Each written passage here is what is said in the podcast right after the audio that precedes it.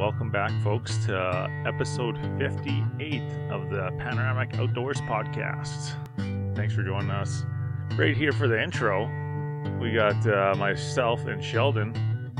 Sheldon's over in Brandon. I'm over here in Lockport. What's happening? Yeah. man? Oh man, I'm just uh, enjoying a nice cold beer on this warm Saturday afternoon. Um, but yeah, just chilling out, man. It's uh, a few days before before getting into archery season, so I'm just pumped. I'm ready to rock. How you feeling? Are you dialed in right now? Oh man, I'd love to say I'm dialed into what I want to be, but I can't even say that yet. Dialed into like the for my archery just up to about 50 yards, and I'm trying to reach out a little bit farther, which I don't normally do. So it's pretty fulfilling though after you get shooting a bunch of arrows. And I was shooting with our good friend Hack there that we've done a few podcasts with before, and he was kind of you know giving me some tips and tricks as he's been in the hunting wor- or the archery world and, and competitive archery shooting for a while. So I got to shoot with him for a while, which was a, a big learning curve for me, I guess. Um, so yeah, I've been trying to reach out a little bit farther, and I'm getting better, and it's just going to take more and more reps. And um, by the time hunting season rolls around here, I'm going to be absolutely 100% confident uh, with my normal shooting. So uh, I'm pretty happy. Nice, nice. I was doing some uh, arrow flinging today too myself, and and uh, I think I'm got everything dialed in where I needed to be for opening day elk, and uh, yeah, I'm looking forward to it, man. This will be dropping on opening day, I believe. So Yes, it will be. yeah, Um, a funny story though. I was just um, looking at my Instagram feed here. I got a message. Do you know who Scottie Upshall is? Uh, yes, Scottie Upshall. He's like a hockey player. Uh, Jordan Tootoo. We had him on the podcast. He referenced him a few times. Anyways, I was kind of I sent him a message talking about the podcast because he just released one, um, on like a new hockey podcast with a couple hockey guys. So, anyways, I messaged him and he messaged me back and we are kind of chit chatting back and forth about getting him on the podcast. And he's like, "Oh man, I'm pretty much a beach guy. I don't really have much to say about the outdoors, but you never know. Maybe we'll we'll get him on here one of these days. I think he, he'd be a good." Uh, insight. I know he's done some fishing and stuff with with Jordan Tootoo as well. So hopefully get him on. But if you guys are looking for his podcast, um, it is on iTunes and all that stuff. It's oh shoot, it's called Missing Curfew. So check Missing Curfew out. It's a great hockey podcast. If anyone is a hockey fan like myself. nice. You want to dive into the what's on the grill, what's on the tap, and what's on the turntable? Uh, yeah, I can do that. What are you thinking? Okay, so uh, what do you got on the grill this this week, man? Um, well, I'm gonna go back to last weekend, and I was out at my my parents' place, and I was out there just doing some kind of like pre-hunting prep. I was getting my enclosed trailer ready and stuff, so I decided I wanted to make them. Oh my God! Excuse me. Did you hear that? wow, that was embarrassing. Anyways, I um, I'm trying to not say um as many times this podcast episode, but that's totally not going to happen. Now everyone's going to listen to me hear say it all the time. So I, I decided to make them some food, and I did the kind of the flatbread thing that we did a couple weeks ago. Yeah. And I did it with some beefsteak and made my relish and did all like all the went like the whole ten yards, nine yards, whatever you want to call it. And uh, yeah, it turned out really well. And yeah, that's what was on my grill again. So two weekends in a row, I made the flatbread with with some meat and some relish. That's a solid option, man. I like that. I uh, I had the pit barrel fire fired up last night, and uh, didn't cook everything on there, but ended up plating. Um, we had some ginger mango wild boar spring rolls, and then on the pit barrel I did. Whoa, whoa, whoa, whoa, whoa, whoa, whoa, whoa! Wild boar. You went wild boar hunting. Tell me about that. You got just briefly. Just tell me you went and got one, or you shot one. Yeah, In So- three sentences, tell me about your hunting trip. Um, it, it was good overall, man. It was kind of like a a boys' weekend getaway. Uh, um, my buddy Chris, thank you there, kind of put it together, and and uh, we headed out west, and um, everyone ended up bringing home a boar. So it's, I mean, I'm super pumped because I was getting like desperately low on wild game meat, and now I have this. Uh, it's a phenomenal meat to just have in the freezer and cook and with and stuff. So I'm super pumped about it. I've been enjoying it all week and uh, just chatting through the through the group group chat with, that we had going with uh, with all the guys that came on the hunt, and everyone's been enjoying it as well. So right from like ribs to steaks to roasts and and and the ground stuff, obviously. So um, super cool and uh, super great meat to have. Excuse me. And that's is that comparable to like a farm raised pork, or how would you compare it? A little bit more gamey, or what do you think? You know what? It's I can hardly tell a difference in the taste, and uh, the only difference is it might be a little bit more tougher, and uh, it's a little darker than than like normal pork that you would get in the store, but like super nice fat on it and um, great flavor, really good flavor. Uh, so yeah, so we did up those spring rolls, which were like ten out of ten. Then did up some some uh, like Korean style barbecue pork skewers on the pit barrel, along with like smoked mushrooms and patty pans. And then uh, Tristan did uh, um, a pineapple on the pit barrel for dessert. Little ice cream and pineapple, grilled pineapple for dessert, which is always a cherry on top kind of thing. Nice, nice. Yeah, so that was really good. Just a great supper. Um, yeah. So looking looking forward to putting putting more uh, wild wild boar on there. What uh, what do you have on tap this week? On tap this week. Oh man. Um, I'm. I don't even know. I don't even know what to uh, what to say for on tap this week. To be honest with you, I've haven't really been drinking too many beers or anything this in the last little while. Um, yeah, I, I'm gonna go with as nothing. I think for now. What? Yeah, I know it's weird, but unbelievable. I uh, I purchased um, one of my favorite bourbons, but I haven't haven't really been getting too adventurous. We'll say with uh, with the liquor side of things. Um, so on the, going on the trip, I figured get one a, a nicer nicer bottle, just have a nice sip of something. And uh, Bulleit Bourbon is kind of my go-to for for when I want something like that. So, oh yeah. You know what the good thing is though about right now is like it's kind of well, it's not really pickling season yet, but it's like kind of getting close to like say pickling season. So the Caesars, a little bit of like pickle juice and yeah. shit. Man, that stuff. I, I guess I'll put that on my tap for now. There you go. Yeah, right on, man. And then uh, what's been on the turntable? it's actually funny because the last time I was on the podcast, I referenced uh, Conway Twitty and Loretta Lynn, and then I started actually I started listening to a few more Conway Twitty songs and stuff. And man, that guy can tell a story, man. There's a reason why, like, you know, like the '70s or whenever it was, like, he was one of the top, one of the best country singers at, at in his time. Like, go back and listen to some of his tunes, man. They're super good. I'll have to check them out for sure. On my end, uh, man, I don't even know, to be honest with you. I can't say I have been listening to a lot of music this week, which is kind of disappointing. The week's just been a bit of a blur, but uh, one tune that always uh, gets me in the mood for work or whatever it may be is popular on the job site. And it's not, uh, it was never a day on the job site if this tune wasn't played, was uh, the Watermelon Crawl So just wait, time out. Do you even have a job? Um, well, I'm I'm going to be a full time panoramic here, hopefully for yeah. the for the next little while. no, I'm just kidding. The one thing that we do have to do though, coming up here, um, by the time everyone listens to this, it's going to be hunting season, whitetail and archery for us.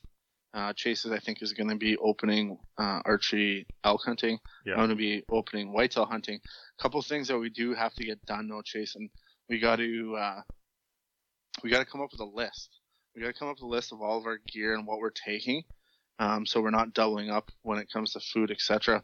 The one thing that I am going to be taking though is Gorp energy bars, and I know this is going to like be like the weirdest segue and the cheesiest ever, but Gorp energy bars are um, a new partner. I wouldn't say partner, but helping us out with Panoramic Outdoors, and we're helping them out.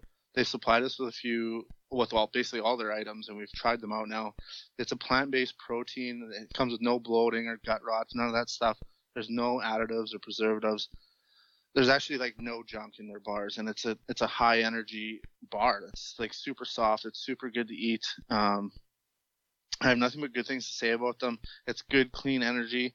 Um, they they've got a few different options and items. Like they've got the actual packaged bar that you can take out with you in the stand. They've got a do-it-yourself kit, so you could actually like pre-package it or package into whatever you like if you're going out to the stand or doing whatever. They've got the oatmeal blends, which I'm very excited to try. I haven't tried them yet, but hopefully be eating that at elk camp when we're going together. And then those best little peanut things that go really good with beer because I was eating them while we are watching hockey the other day. but if you go to www.gorpworld.com, go onto their website, you can pick up any of their products and use Panoramic 20 at checkout for 20% off. What's you tried all their bars? What's your favorite one? Uh, that apple peanut butter, I think. Yeah, I think it's called apple peanut butter. Yeah. Nice. Mine would be yeah. the the cocoa hemp almond. I'm I'm a, oh, yeah? I'm a sucker for chocolate, so that's uh, yeah for sure top of the list that, for me they're actually all good. And the, the the couple things that I really like about it on my own personal level is that there's no like chalky taste or no bad aftertaste. It tastes like a legit something that like grandma used to make. Yeah. Like granola bar type thing that grandma used to make kind of idea. Yeah. So I really enjoy that and yeah, I have nothing but good and things it's like it's like a solid energy that you get, not from like those dollar store granola bars that you buy where it's just like a instant sugar boost and then you're coming down off that right away. You know what I mean? It's yeah. like you're gonna be you're gonna consume this thing and it's gonna give you energy for like hours. Yeah. You know? Absolutely. And then the other thing that we got to put on that list for our elk hunting trip would be the pit barrel barbecue. Oh man, that's coming out for sure. I can't wait. I might grab one of those those uh, boar roasts and get that pit barrel fired up before the evening hunt and throw the throw the roast on there and just let her rock until we come back out of the bush. You know what I mean? Yeah. Then there's we'll have like a a flock of black bears eating it or something stupid, knowing our luck. Yeah. But I'm thinking that thing would just be perfect by the time we come back because that pit barrel, I know you set it, we set it up and it that thing just holds the temperature just perfectly. Will just be a deadly piece of meat. Yeah, and like doing like I was even thinking like doing some soups or something in there, and like it's just it's, it's just like a crock pot in in in essence, I guess. Yeah. Is essence the right word? I don't know. I'm not on my vocabulary game today. so if you want to be enjoying some just like next level barbecue smoker meals out of a pit barrel, you can find them at pitbarrelcooker.com or uh, Lux Barbecue in Winnipeg carries them. And uh, they're pretty hot items. So if you see one there, don't be thinking about, ah, maybe I'll come back and see if it's still here because chances are it's going to be gone. So pick that baby up. You will not be disappointed. I guarantee you that. And uh, add on to that, if you are looking for the Pit Barrel barbecues in Canada, check out their website and uh, check out the map thing, and you'll find all all the people that are selling them. So if you're not from Winnipeg area, there's lots of places to find them. And if you're in the United States, it's free shipping. So look them up www.pitbarrelcooker.com. Right on. What else you got on the docket, buddy? Oh, not too much. The kind of the last thing I wanted to mention, I think we mentioned in the last podcast before we before we launched this one is uh, we are doing a podcast of Rat River Outdoors. Um, we're going to talk a little bit of trapping. So anybody that's listening, have any trapping questions for us, please DM us on Facebook, Instagram, or email us from our website and let us know what you think about the trapping episode coming up. It's kind of going to be a new thing for us. We haven't done a trapping episode, so um, any questions, co- comments, or concerns, let us know, and we'll go from there. Love it. Well, uh, this episode of the podcast coming up, we have uh, one of our favorite guests joining us. Um, I guess we should mention that. Hey, he's a he's a returned guest. Yeah, a return guest, and uh, just all around cool dude, man. I love what he's doing, and I love, I don't know, just all all the work that he does. He's a great filmmaker, uh, produces great YouTube content, and I don't know, just uh, enjoyable guy to have a conversation with. You know. Um, yeah, and the thing is, I, I wasn't a part of this podcast, and I'm excited to hear it, or this episode, and I'm excited to hear it. But uh, I always cheer for him. It's it's so weird when you get a guy that's on uh, YouTube and stuff that it's a likable, nice guy. Uh, you always cheer for him. So when he's competing in the 39 hours episodes, or when he's competing against Clayton Schlick, is it Schlick or Schick? Schick. Anyways, Schick. You always kind of you kind of always cheer for the for the good guy. It seems like, and he just seems like such a great guy. I don't mean to brag, but I, there was no doubt in my mind that those guys weren't not winning that competition. yeah, no kidding, eh? Pretty sweet. Anyways, we have them here. Check them out. Hope you guys Fired enjoyed the podcast. All right. Well, welcome back to the show, uh, Jay Siemens.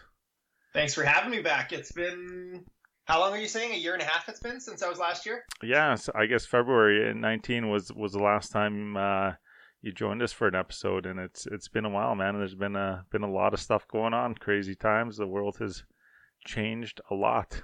Absolutely. wow. What what number podcast was that? Do you remember? Was that Oh man, I was just looking at it earlier. I think it was uh, down in the 20s somewhere. down in the twenties? Yeah. And now you're you, you said you're at two thousand fifty one?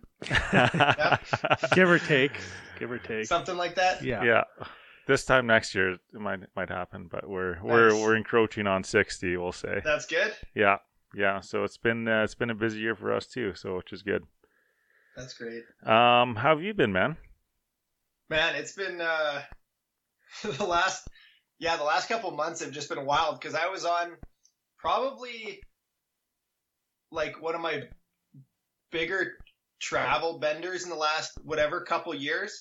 And uh I just came back. I remember I I had left uh I got to go film uh, peacock bass in the Amazon, which was just a bucket list thing. I, a crazy opportunity came up like two weeks before we actually booked flights. The lodge owner said, you know, can you come? My wife Sam and I had hopped on a plane, and as we like got to the airport to fly to Brazil, there was like a couple people wearing masks, and there was like a little bit of Corona talk. And then when we came back from that trip two weeks later, all of a sudden there was just masks everywhere, and I'm like, wow, stuff's happening. And then right after that, I had one more ice fishing trip in northern Manitoba, and then that's when things really just blew up, and I was like, wow, I need I need to get home and probably stay home and, and just to see what happens because things were evolving so fast. Like I don't know what the turning point for you guys was, but for me it was like when NBA got canceled. Not that I'm an NBA fan, but I was just like, okay, this this is pretty serious. I think that's when everyone kind of took it serious, right? Like Yeah, Totally. yeah. When uh, professional sports are getting canceled, it could be uh it's getting pretty crazy. yeah. How was uh how, what would have been uh, the major changes for you uh, going through this whole COVID stuff? I know we haven't really uh, touched on that at all, but uh, I'm- I'm interested to hear. I mean, how maybe plans have shifted and how how you've ad- adapted to to these changing times. yeah, like travel is travel such a big part of what I do, so much with my work and what I, what I love to do. Right, it's it's a passion of mine. Uh, so it's been a lot more localized. So like, you know, April, May, June was a lot more in Kenora, and a lot of you know tourism was was paused. I do a lot of my work with with Hunt Fish MB in Manitoba, so that was a complete freeze. Uh, it was weird. I have videos, ice fishing videos that I made that uh, didn't didn't get released because promotion was stopped, right? And uh, but but living in Kenora now, I was very fortunate that I could stay very close to home and still still get outside. I mean, it was it was a lot less, and I had a lot of editing to do, so I kind of stayed home as much as I could. But you know, now things are starting to open up a little bit. I know there's still like you know, I'm, I'm sure this topic could be talked about for hours, and, and there's a lot of different sides to it. But uh, yeah, th- things are definitely getting a little more back to normal now. And uh, I just came back from northern Manitoba, so it felt good to be back in the north and uh, and doing that stuff because I, I love the traveling. I love you know meeting people. But yeah, as, as far as fishing trips too, is it was a lot of trips either by myself or just with my wife during during COVID times, and yeah, it, it, worked. You know, fishing by myself isn't my favorite thing, but whatever Sam was up for, my wife, then we we got out fishing together and got to do some filming during it all. So yeah, How was that peacock bass trip? Because like uh, that's you mentioned it was on your bucket list, and I can totally understand why. And if it was me, it would be like I I don't understand necessarily how the peacock bass fishing works in and of itself, but they alone look like such a gnarly fish that that is just something that any angler would be interested in catching. I feel. Yeah, like I mean, just starting with the location. Basically, uh, we were on the the Rio Negro River, which is like a I think it, it branches near the Amazon River. I'm not sure the geography exactly, but basically, the further upstream you go, the further into the jungle, the darker the water gets, and typically the darker black waters where the best peacock bass fishing is. So we flew into Manaus, which is already in the jungle, and then hopped in a float plane and flew like another two hours into the bush. So I'm like, if something goes wrong now, we're we're really hooped. But you know, you, you go way into the bush and and uh, these fish they seem like they should be something saltwater. Like it doesn't it doesn't compare to really a freshwater fish. They're so ferocious, and you're using like musky sized gear for 15 to 20 pound fish. Um, so yeah, I felt very blessed to be able to do that because it, it's uh it's not a cheap trip by any means, but I mean it was it was one of my better work trips, that's for sure. I, I hope I get to do it again. Uh, yeah, yeah. I don't, I don't know what to say. The fish, like when you when you see a peacock hit a top water, it's kind of it doesn't really compare to anything else. It's it's pretty wild. And so we'll be able to see some of that content hopefully soon. Then I imagine.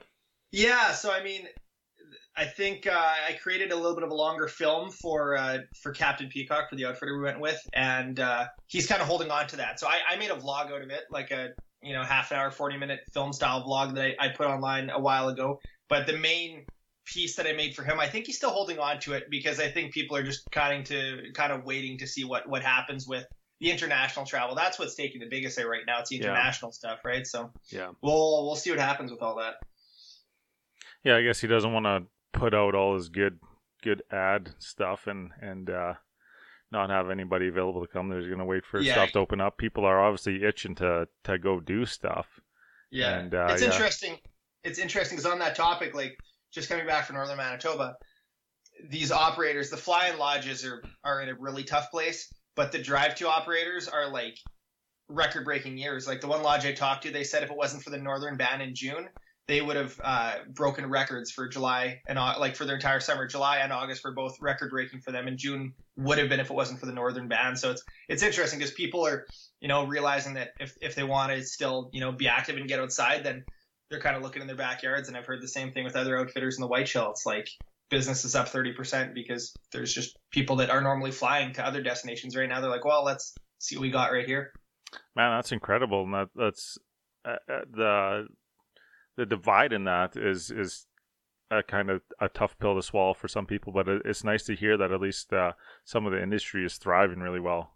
Yeah, absolutely. It's not it's it's not every not everyone's getting hit the same way. It's kind of affecting everybody a little bit differently. So yeah, and we do we do a bunch of work in Manitoba here. Obviously, we try to keep our pulse on what's going across Canada and North America, but our, we're mainly tapped into the Manitoba market here, and it's it was really interesting to see almost the the consciousness of Manitobans evolve through COVID, and people really turned into like we got such a massive province here, and people are really turning into like, okay, what's available locally for yeah. for me to uh, either put my entertainment dollars into or to take my family to and uh, I'm I, am i am glad to hear that some of those outfits on on the other end are experiencing some of that because um, I guess there there was likely some concern at the front end about what it's going to look like for a lot of these companies that depend on like American dollars or tourist dollars, right? Oh, absolutely. Yeah, there's there's so many. I mean, I've filmed quite a few different lodges, and, and every every month or two, I hear of a new place. Like there's there's more than you'll ever have time to fish and explore, right? So it's yeah, it's it's good. I think yeah, people are realizing what's in their backyard. Well, that's kind of peeking in onto our five burning questions here, Jay, and I think the our viewers might or our listeners might be familiar with you here, but maybe they'll learn something new if uh, if if I we ask the right question here. So I'll get started. Um, so what's the hottest song out there right now? The hottest song right now. Yeah. What are you listening to? Man, I like the the Taylor Swift song uh, with Bon Iver on her new album. It's called uh, Exile. Okay, it's really random, but uh, yeah. I think that's that's just, that's just, a song that I'm really uh, I'm really digging right now. So yeah, there you have it. Taylor Swift and Bon Iver. Check it out. You heard it here, folks. and uh, that's awesome. Okay, I uh, don't know what you're expecting. you know what? That's the first time we've had the T Swift dropped on the the podcast, but it, you know what? It might not be the last, and I'm sure you know there's other guests out there like McFads who probably pumped T Swift on the Oh, reg, yeah. so Big time. Big Um, time. not not surprising. Uh, Burger Week's coming up this week, and uh, if you had to throw something on the grill, like what's your favorite version of a burger? How are you cooking a burger? Oh man. I mean, I just walk down the street to to Bruco in, in Kenora and eat one of their burgers. Yeah, I like I like the James Dean burger. It's got like some cream cheese on it, and uh, yeah, it's just big and greasy. just uh, outsource that work a little, a, and like come off the yeah, water. Yeah, exactly. Or I get Josh to cook for me. Josh yeah, that would work too. Well, okay. Since if you're at Brewco, then what's what's on tap? Then what are you what are you drinking? Uh, probably the blueberry beer. It's, the Forgotten Lake. Oh, that's, yeah. that's a staple. Those are very dangerous on like a warm summer's day. I found. Yeah, absolutely. That's a one beer sort of uh, flavor. Yeah, yeah, absolutely. Okay, this one might be a little difficult, but uh, I want you to bear with me here on this. And uh, so, if you had to fish with one lure for the rest of your life, what would it be? Oh, a jig. A jig. Is yeah, a jig. Probably a jig and a twister tail or a jig and a swim bait. You can kind of do everything with it. You can fish it shallow, fish it deep, fish it fast, fish it slow. You can catch. Yeah, Man, we're heavy. We're heavy jig uh, jig people here too. Yeah. can't go wrong. Can't go wrong with the jig. if you, do you have a color that you always like? If Uh, things are would- going I would bad, probably go black. black, eh? Yeah, I, everything everything eats leeches. That's true. That is true. yeah, sometimes the, that black jig is like the lights out jig on a day Yeah. of fishing. So Or sometimes that lead jig that's at the bottom of the box. yeah, like The rusty one. Yeah. greasy busted up one. Okay, last question here, Jay, and this this might be another tough one here. So I'll let you answer with more than one answer if you have to. All but, right. But uh, if you had a favorite lodge or uh, place in Manitoba, what what would it be? Oh man, that's so tough. Oh, that's a really tough question. Maybe you could just highlight a few, and uh, You know what? Like I, so Eagle Nest Lodge has a special place in my heart. I'm actually going back there next week to film, but that's where I started guiding when I was like 15 years old. So that's like my first fishing lodge memories. And man, I got stories there. I sunk a boat. I hit rocks. Uh, just all sorts of stuff that is it'll all it'll all be exposed in probably an upcoming video. But I don't know. I, I got a I got a special place in my heart for Eagle Nest. Um, I haven't been back there in 10 or 12 years, so they banned Oh, you. man. uh, man, I love Wekusko. I love, uh, and it's probably also just because the relationship I've built with these people, right? Wekusko, Viking Lodge. I've just like been back there multiple times and have gotten to know the owners really well. But man, there's so many, there's so many good lodges in Manitoba, yeah, and uh, it's it, it is tough to pick one. yeah, we're pretty blessed here, and again, interesting to see how uh, how much uh, attention's been paid to that as of late. Um, and you just came back from Viking, you mentioned too, eh? Yeah, I, I did a little bit of a, a northern tour. I I uh, I filmed uh, walleye video on Viking, and then I went to Cormorant Lake uh, to Simon Nabis Lodge, it's called, and uh, that was my first time open water fishing in Cormorant, and did uh, did a pike video there, and uh, wow, that was probably the best pike fishing I've ever had. Uh, other than like flying fishing, maybe it was it was phenomenal, and I feel like it's kind of a sleeper. So No way. you guys are if you guys are hearing this before the video comes out, book book a cabin there and go catch some big pike. That's awesome, man. That's an insider tip. I have a, a quick question. Um, Yeah. up and around that area. Have you ever fished uh, Moose Lake? I have not been to Moose Lake, but I know it has some big pike. Yeah, yeah, that's what I heard too. Um, I used to do a little bit of flying up in that area with some boys that lived up there, and they always they always raved about the pike, and it, it's kind of cool. The the north end there it gets kind of um, really clear, almost. Yeah, super clear water. pretty neat. Cormorant Cormorant was the same thing, just crystal clear water. So it's it's pretty unique pike water. I mean, for for drive to normally you have to fly in to get clarity like that on some of the lakes. So I mean, late summer now you're not really sight fishing them, but if you went there, you know, springtime right after ice out, I'm sure you'd uh, have some pretty cool sight fishing opportunities. And so you would have driven right past Clearwater, which is like a personal favorite of ours too. And Yeah, and there's a lot of great pike opportunities, especially in the spring. There, I understand too, right? If you're fishing, yeah, absolutely. I, you know what? There isn't as much pike water on Clearwater. There's like a couple key bays, and that's where that's where Aaron and I, Aaron Weeb and I fished in 39 hours. We caught our, our pike point that I think it later got stolen uh, in the in one of the bays there. But so we have some we have some good memories there. But uh, from what I saw in Cormorant, Cormorant is just Cormorant is loaded with them. So I mean, if you want to go for pike, I would I would drive a little further down the road. Dri- You have to drive a little bit of gravel, but uh, wow, it was it was it was a factory for sure. and that's a good walleye lake too, from what I hear. Is uh, Yep. yeah, Yep, lots of walleyes. lots of options, lots of options.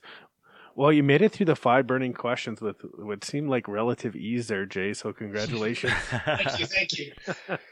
Usually we end up tucking down a couple rabbit holes on those, but surprisingly not.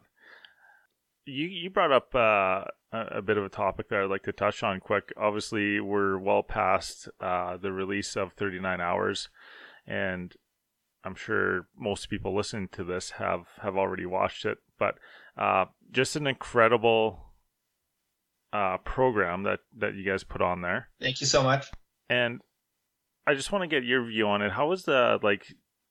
I feel like the evolution of the the from the first year to the second year was was really was pretty good. I don't know, like just the growth. I'll say in the it was dramatic. was- yeah. there was some big changes. I would say. What uh, what do you have to say about that? What what were the factors in the in the changes, or or was I happy with the changes, or I, I guess Yeah, yeah, yeah. How how do you feel about about the changes and uh, and the growth of everything that that I happened mean, there? adding yeah, adding an American team was something we always talked about. So that was that was great to add another team. Um, I mean, since Thrive Visuals had a bigger role, uh, Thrive Visuals is is my production company. For those of you uh, listeners that uh, maybe new. Um, sorry to not say that. Uh, yeah. So, so my production company was able to help with Right Hours this time, and uh, so I- don't know. Like Aaron did the whole show by himself last time. Now we had myself, Nick Entz, uh, who is the lead editor at Thrive. He uh, he he manned a lot of hours. I think I think he said his final tally was a thousand hours of editing. And Aaron and I, Aaron and I each put in probably, I mean, a hundred or so. But yeah, Nick did a thousand. He was working on it from from filming it in June until like every day till till we put it online. Like the, the, we thought we'd have so much time when we started editing them, and then it and then it came down to the wire like every single night. But uh, evolution, I mean, yeah, always working on the production side of things and and streamlining. I, I think that I think I guess I guess as far as changes go, we uh, we added the the possibility for sleep. You know, breaking it into the into the chunks instead of doing the straight thirty hours, and I think that allowed for for one not as much night fishing. Night fishing is okay for like an hour or two, but to do six hours, nine hours of, of darkness, it's just it's tough to fish properly. It's not interesting to watch until they hook a fish, right? So I think splitting it into multiple days was safer and we caught more species. I think I think from season one to season two there was I don't know, probably thirty or forty percent more species caught. Um, yeah, so I, I was I was very happy as probably probably one of my favorite projects I've ever been a part of. It was definitely a, a labor of love, and uh, yeah, uh, we we ended up doing a, a, finale event at the Park Theater in Winnipeg. We rented out the theater and sold tickets, and I, I don't know what capacity was. It was like two or three hundred people, but having that full and then hearing people laugh at the funny parts and cheering when we caught fish, it was like. You never get to experience that as, as a YouTube content creator. You just create a you put it online and you're like, I hope someone likes it, and you see numbers and you see likes, and it's like, okay, on to the next video, and and that kind of just uh, it made it all feel very real. Like, wow, there's actually you know people that are pumped about this, and it's you know they're finding it funny, they're they're finding it exciting. So that was a super cool moment, I think, for all of us competitors. You know, uh, that was that was pretty special. That that's yeah, that's something we won't forget for sure. Yeah, you guys definitely tapped into something there, and I've also got to tip my hat to the the the editors of the all the video there because there was never a dull moment through that entire series, and it flowed like like at least us being on the content creation side, like I'm I'm jealous of the amount of flow that you had going on going with the video there because it was just smooth and it was entertaining the whole way. So uh, thank you, thank you. Yeah, props props to Nick on that. He had to, you know, Aaron and I came in a little bit later and got to do some of the easier changes, but Nick was the one. So I mean, essentially, you've got 39 hours of actual fishing content, but you've got all the travel time and the other stuff. So realistically, you're looking at 39. You're looking at like probably let's let's even say 50 hours per team, and we had one, two, three, four teams. So you're looking like 200 hours of footage he had to sort through essentially. And it's just like you know you're talking about the flow and some of that like some of the funniest moments aren't the fish. It's like Taro stumbling or it's Taro saying something funny and then and then revisiting that, you know, four hours later. And it's like those little those little tiny things that you might not notice if you skim over too quickly. Those are the things that, you know, I think make it funny. Because everyone's seen big fish, but I think I think 39 hours has the char like I think the characters are kind of what people attach to because you don't have to know fishing to get into 39 hours. If you if you find Taro funny, you can get into 39 hours. If you find Taro annoying, you can get into 39 hours, right? It's totally, so totally.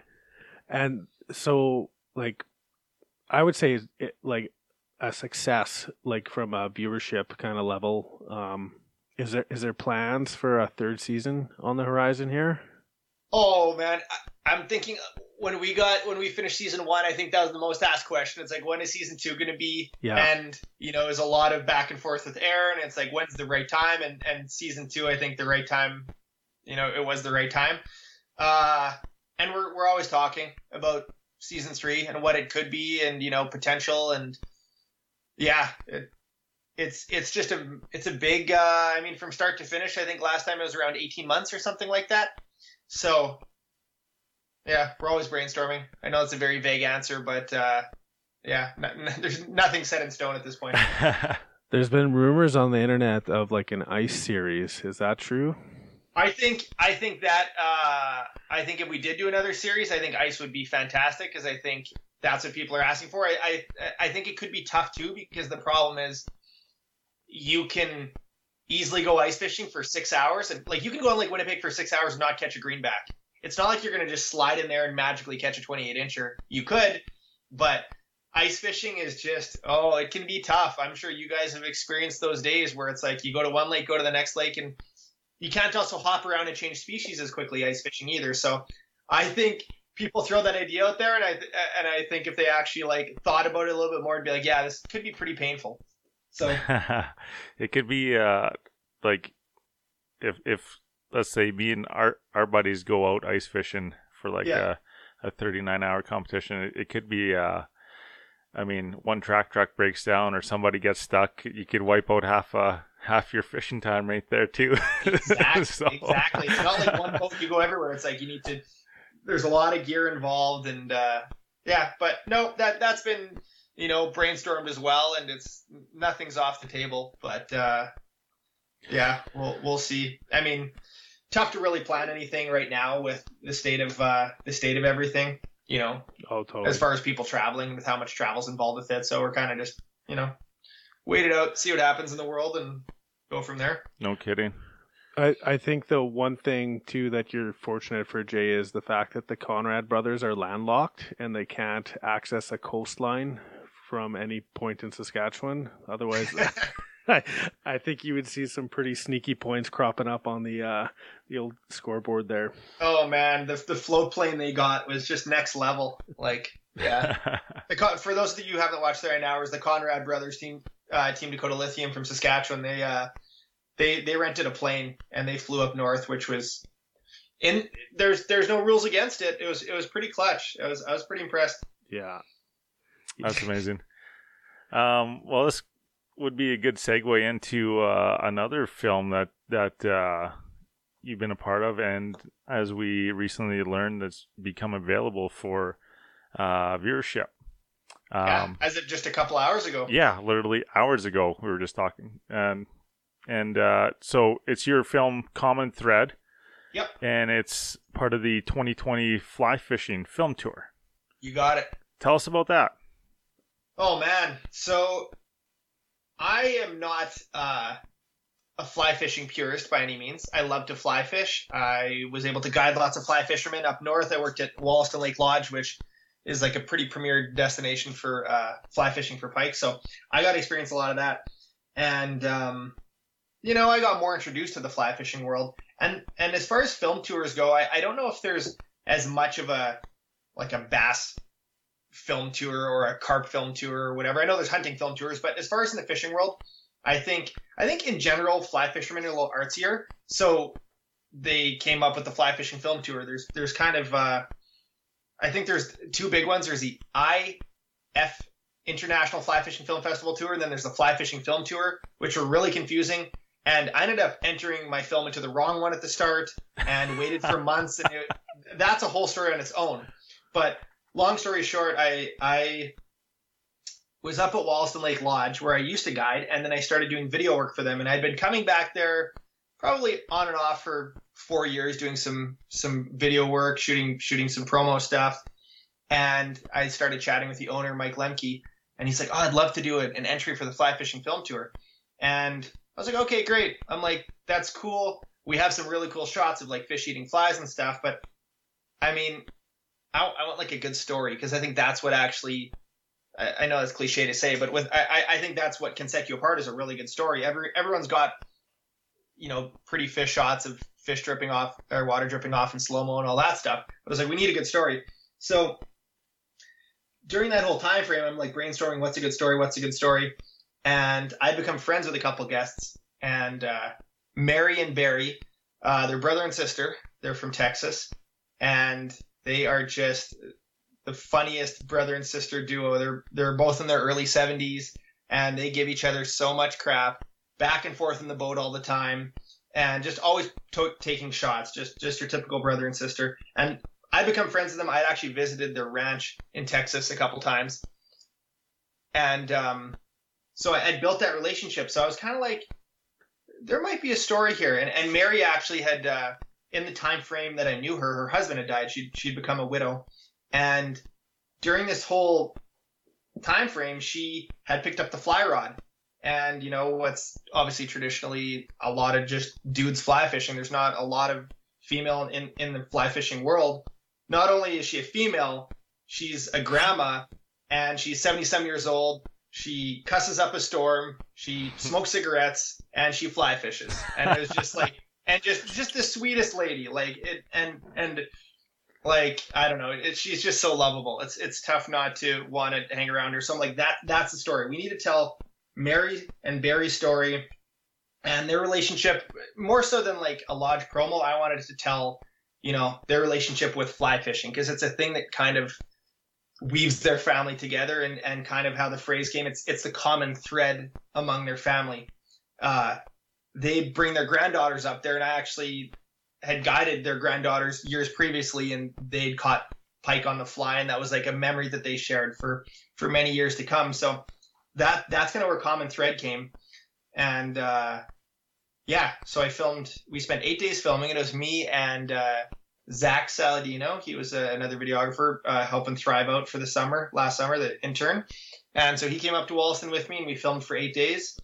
And uh, yeah, it's, uh, it was my first time doing a project like this. So, I mean, I didn't know exactly what it was going to look like or, you know, what the, what the direction would be. I kind of knew a little framework of the story, but after that, it was kind of like just being a fly on the wall and, you know, seeing, seeing what was going to happen during these eight days and what kind of storyline kind of rose rose to the top. So that was kind of long winded. Do you guys have any questions? No, that's great, man. It's it's so interesting that you've cued in, you found yourself a character there, and you um you focused in on something that I think we're starting to really draw our eyes to, which is like kind of that narrative or storytelling aspect of um how we engage in the outdoors, and it seems like that is just so central to our experience of being outside is that storytelling and where where we draw meaning from and yeah. in those activities. So personally, I can't wait to watch it. It it sounds exciting. Um, I'm curious as to what. Um, so it, it seems like you've come from this kind of very promotional style film, and now you've shifted your focus a little on this project to this narrative style. Um, what was the big difference there for you? Hmm.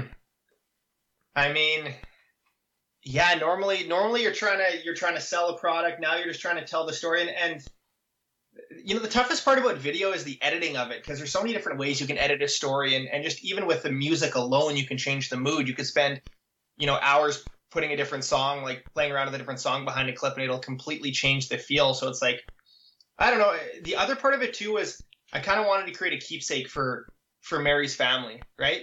And what what would be meaningful to their family, and what's something that they wanted, you know, what, what would they want told as well? Because I I wanted to be, you know, respectful and honoring of, of them because they they didn't really know what they're getting themselves into. Like for a couple 75 year old people they just see a young kid with it with a camera. They're like what's going on? Why are you filming us? What's this interview? And and i don't know i think they were surprised when when the final product came together. So yeah final product is right around 10 or 15 i think it's like 10 or 11 minutes i think the original director's cut or whatever you want to call it was 15 minutes we cut it down or we sent it in to the to the film tour so i sent it to the other film tour mistakenly uh, they were interested in it, and then all of a sudden, talking with the owner, he's like, "Oh yeah, you should be. You're in the wrong tour. It should be the other one." so entered it in the other tour. The guy's like, "Man, we're making decisions tonight on which films to cut and which films to accept." He's like, "We narrowed it down from 110 films, and now it's down to like 13, and we're we're taking 11." And he's like, "If you can cut your film from 15 minutes down to 10 minutes, I think there's a decent chance we can we can slide it in there." And I was like, holy smokes, this was not how I expected it to be down to the wire like this, right? What? So, uh, so editor, editor Nick, Nick Entz cut it down from, he did, he did the final cut from 15 minutes down to 11. And, uh, we sent it in like the next day and they're like, yeah, it's good. You're good. You're in. And I was wow. like, holy smokes, there was 110 films and mine came in like the day before or two days before they were making deadline changes. So, uh, yeah. And, and yeah, it was it was, it was that's ridiculous. In, that's incredible, man, and, and, super clutch for Nick to cut that down because like uh, I feel like yeah. every video I've ever made is like, okay, I got all my scenes, I got everything. I'm I'm just disclaimer here, in no way, shape, or form claiming to be like a professional videographer or editor, but I just it always ends up being way longer than than I'm supposed to. And then when you cut all the fat and you think that's good, and man, to cut another four minutes out of like, uh, which I'm sure it would be like just another phenomenal production, is it's got to be insane to do. It's it's tough to it's tough to cut that last little bit, but I mean, uh, I think it's yeah, you stay yeah, it's. you just you just got to do it, right? If that was the difference between making it or not, I, I'm not that much of a I'm an artist, but if it's a difference between people seeing it or not, yeah, I'll, I'll trim it down. I'll, and they they gave me some good insight on on what parts to trim. That the, people at the film tour at the film tour have been great to deal with. So uh, it got accepted, and uh, you know what? I the thing I was most excited for, and this is kind of on on the topic of that 39 hours finale, is watching it in the theater with a bunch of people. I was planning to either fly down to Texas or to Colorado, and I, I was totally planning to go see it at one of the stops because they'd probably 50 stops around the states. And right in the middle of it, COVID hit, and they canceled all their stops before I had a chance to go see it. So that was a, pretty pretty big bummer because I was like, I don't know, this was definitely yeah one of my favorite projects I've ever worked on, and to not be able to see it with an audience was it sucked. So now on the other hand, uh, they decided to do a virtual event, and it it's launching tonight, August 27th. Um, so you can buy virtual tickets online. You can stream the whole thing. It's like two and a half hours of content, and uh, you can see it's only available for the next week. So depending on when this podcast is done, whoa, is it going to be on before a week? Is this podcast going to be up? Uh, possibly. I just put you on the spot now. I, I, think I think the tour is available. I think if you buy the pass, you get it for the week, and I think it's uh, I think it's good till September second. But uh, yeah, so you can buy a pass, you can watch it online and eventually, eventually, Common Thread will be released. I'm not sure if it'll be on my YouTube channel or the Wollaston Lake Lodge YouTube channel. Um, but I, I just want to share it. I mean, now you have to pay for it. If you wait, you know, another six or 12 months, it will be probably for free in some form or another. I, I'm not planning to charge for it at the end. I just want people to be able to uh, hear Mary's story, and uh, yeah, it's exciting. Man, I'm super excited to to watch that film. You also have a teaser on YouTube of the film. Is that correct? Yeah, there's a, there's a little one minute uh, little one minute commercial, so it gives you a little glimpse into. Uh, it's mostly just the cinematic stuff. It's a couple of the couple of the artsy shots, and you get to see a little bit of Mary, but it doesn't really get into the to the meat of it. Yeah. How was Mary's family's reception, or even the reception from Mary to the the film? It was it was it was so good. Yeah, I uh, I, I guess I haven't seen Mary since since the film was done, but uh, Mary's Mary's son was so appreciative of the film that he said, "Hey Jay, I'm going uh, I'm going fly fishing in New Orleans in October." He said, "If you can if you can make it down there, it's a free fishing trip on me as a thank you." So Wow. I th- that was a thank you from him for Mary's son, and I was just like, wow, I did I did not deserve that, but I most definitely uh, took him up on that opportunity and got to go fly fishing for redfish. So I mean, that was just a, a huge gesture of of you know their thankfulness, and I I'm very grateful for that. I it, it, I would imagine too when you take on that narrative lens, um, often your subjects there, the folks you're filming, probably get to see themselves even in a new light. Um, yeah, in some it's always different seeing yourself in front of the camera, right? Like even for me, I spent so many years behind the camera, and then when I started doing stuff in front of the camera, it was just like this is really tough, and it's still it's still tough, and and you know it just takes same thing with podcasting. It's probably hear, weird hearing your voice for you know the first couple podcasts, and eventually it's just like okay, it gets easier, right? It, it hasn't got easier yet, so we'll we'll, we'll wait. We'll, we we have faith that you're right, and that it will get easier. But yeah, no, it, it and it sounds like a great project. So we'll uh we'll uh we'll throw up a link to um in the show notes for how people can access it, and uh and Jay will connect with you too about the easiest method there. You said you were doing a little troubleshooting around it, so um yeah, make sure, sure. make sure people have access to it. Um, what were what what fish species were you targeting when you were filming Mary there? Mostly pike, yeah, mostly pike. I'm trying to think if we caught anything else. They do a little bit of like they tried to catch some lake trout on the fly and stuff, and they, they kind of fish for a bit of everything. But up at Wollaston, they're pretty much just sight fishing for pike, which is pretty awesome. Like watching a pike eat your fly is one of the cooler things in, in freshwater fishing. So it was it was a lot of fun. Probably the highlight of like the whole filming experience, and I think uh, the moment where I was like, this film is actually coming together is they brought uh, their granddaughter up. Her name is Ella, and Ella was just learning how to fly fish.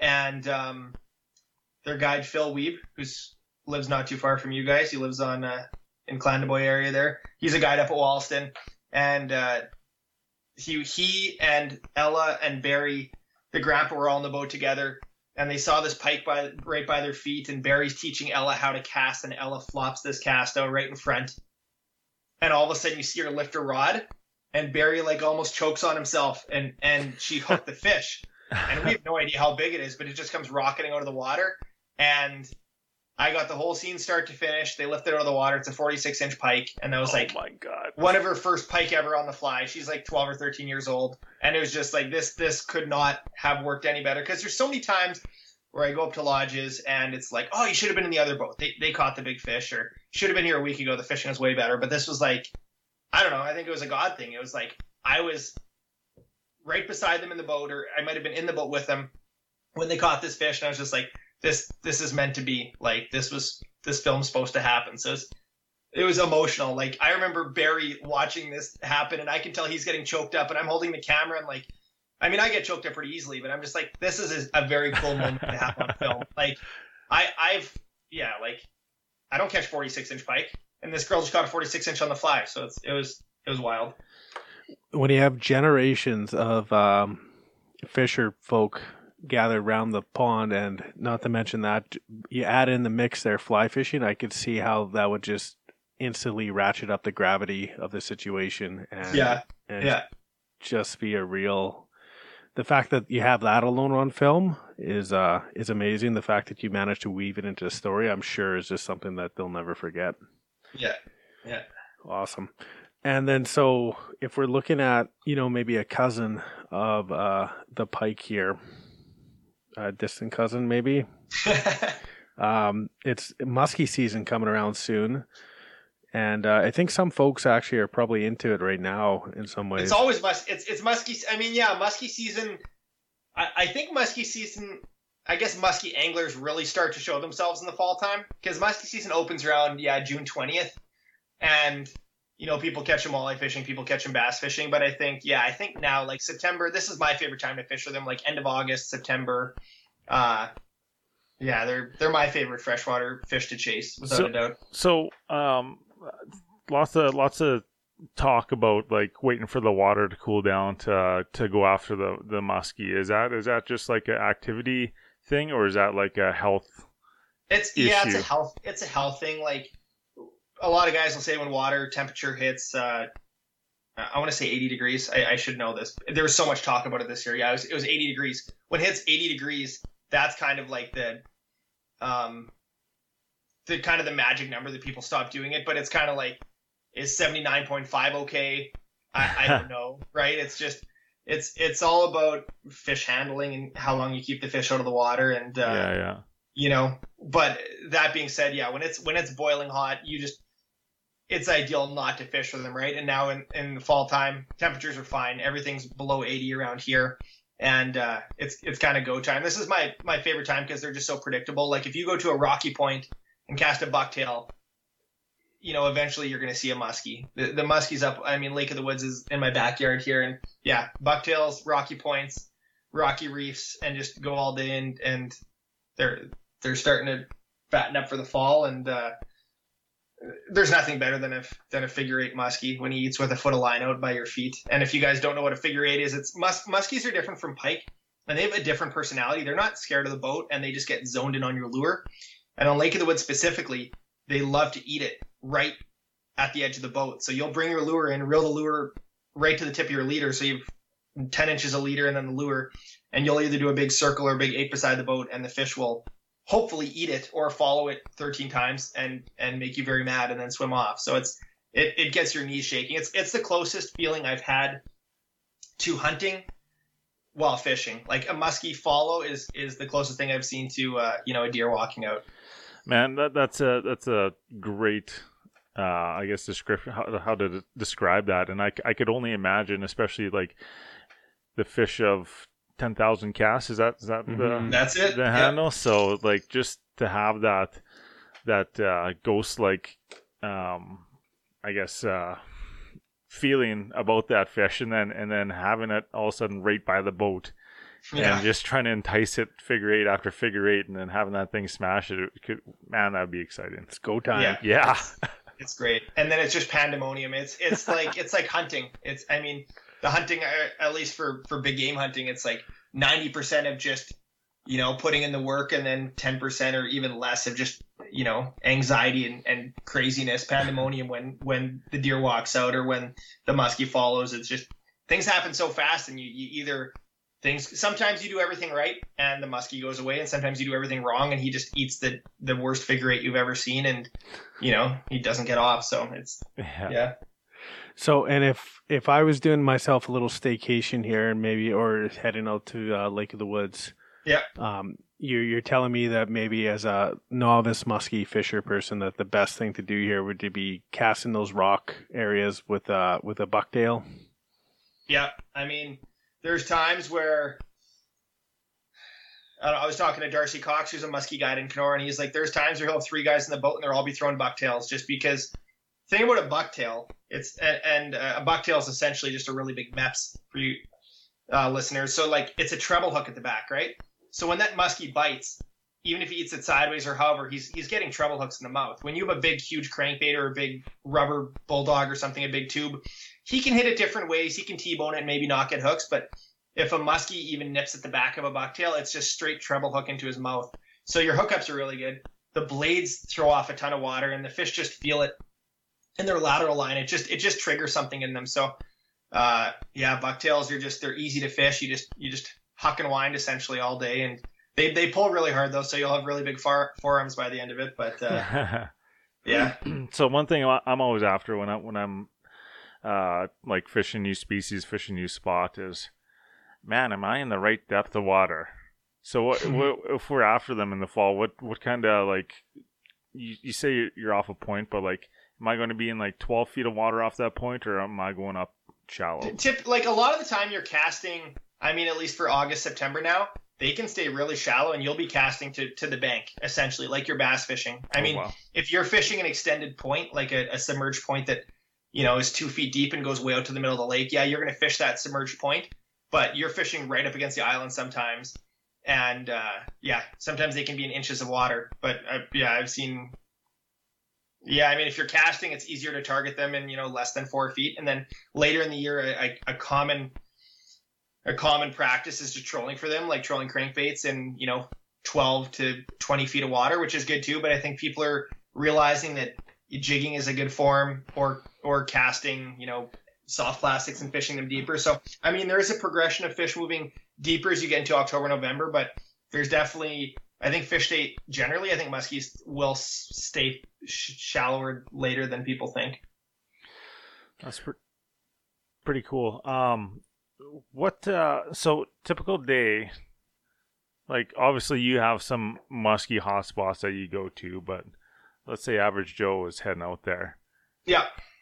You think this time of year he's going to be boating a muskie? Excuse me, Uh, in one day, that- or is it is it going to be? Uh, I, I mean, mean- if I averaged if I averaged a muskie a day, I would be very happy with that. But it, it just it, it varies so much. Like my best fishing trip ever on Lake of the Woods and my worst fishing trip ever on Lake of the Woods for muskies.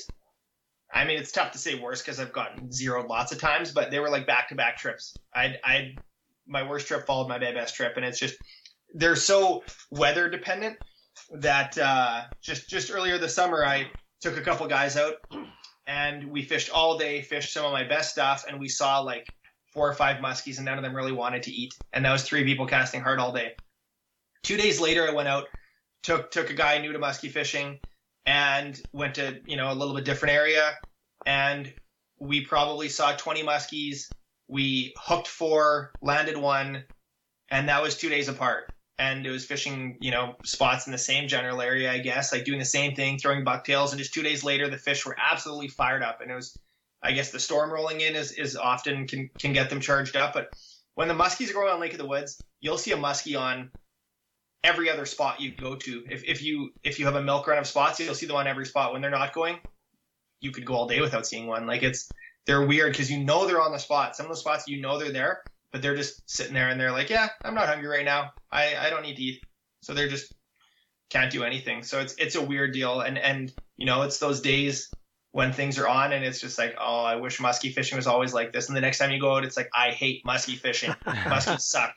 So muskies are absolutely frustrating, and that's why so many people get discouraged because they go out and uh, and they get skunked the first couple times. Like, yeah, this this isn't good. But the next trip they go could be a, a three muskie day or a four muskie day, and they might all be 44 to 48 inches, right? So it it uh, it takes a special type of angler to be, you know, a little. You got to be a little bit crazy and and very persistent, but the payoff is huge.